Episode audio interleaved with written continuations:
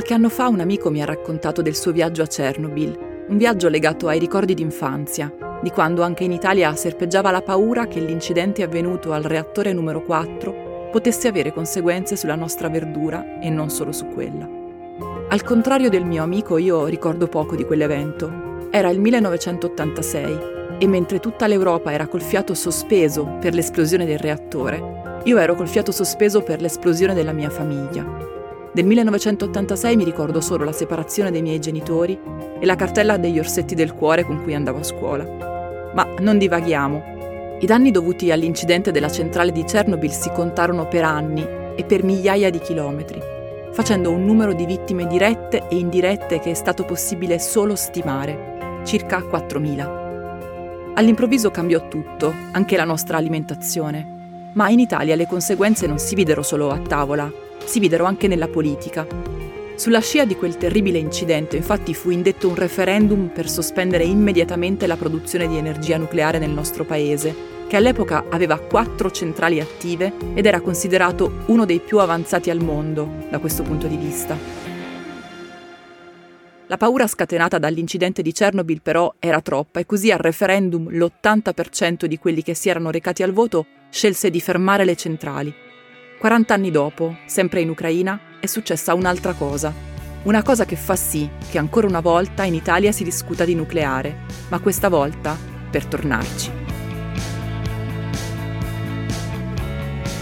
Sono Francesca Milano e questo è Coffee News, un podcast di Cora Media promosso da Allianz.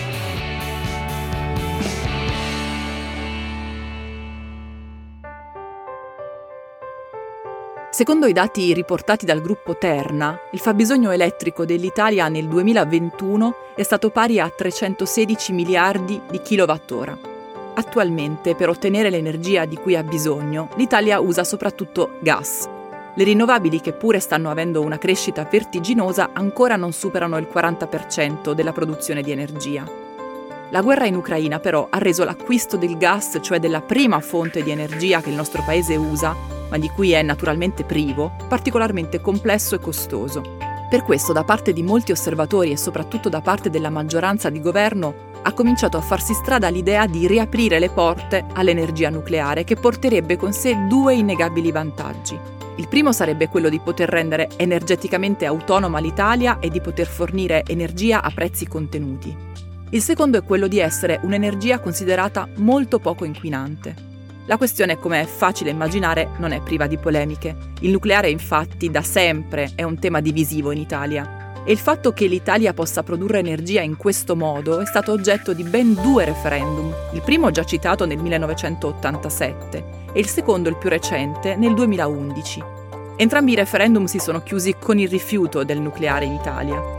Le ragioni del no dell'opinione pubblica italiana al nucleare sono fondamentalmente due e hanno a che fare con la sicurezza degli impianti in caso di incidente come quello di Chernobyl o di Fukushima, e l'altro con la gestione delle scorie. Eppure, nonostante l'opinione pubblica sia molto divisa tra nuclearisti e antinuclearisti, da alcuni mesi l'ipotesi che l'Italia possa tornare a produrre energia sembra essersi fatta più concreta. Lo scorso nove maggio il Parlamento ha approvato una mozione che impegna il governo a valutare l'opportunità di inserire nel mix energetico nazionale anche il nucleare quale fonte alternativa e pulita per la produzione di energia. Lo scorso ventuno settembre, poi, è stata tenuta la prima riunione della Piattaforma Nazionale per un Nucleare Sostenibile. In pratica si tratta di un tavolo a cui siedono i principali attori del settore nucleare in Italia, dalle aziende energetiche a quelle infrastrutturali, passando per le università che fanno ricerca. L'obiettivo della Piattaforma Nazionale è quello di definire un percorso finalizzato alla possibile ripresa dell'utilizzo dell'energia nucleare in Italia. In realtà non è chiaro come e se questo percorso in Italia potrebbe davvero partire.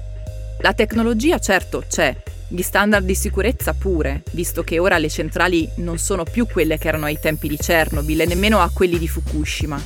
Anche i modi di produzione sono cambiati e ora con i reattori di nuova generazione, i cosiddetti Small Modular Reactors, le strutture per produrre energia sono più economiche, efficienti e facili da mantenere.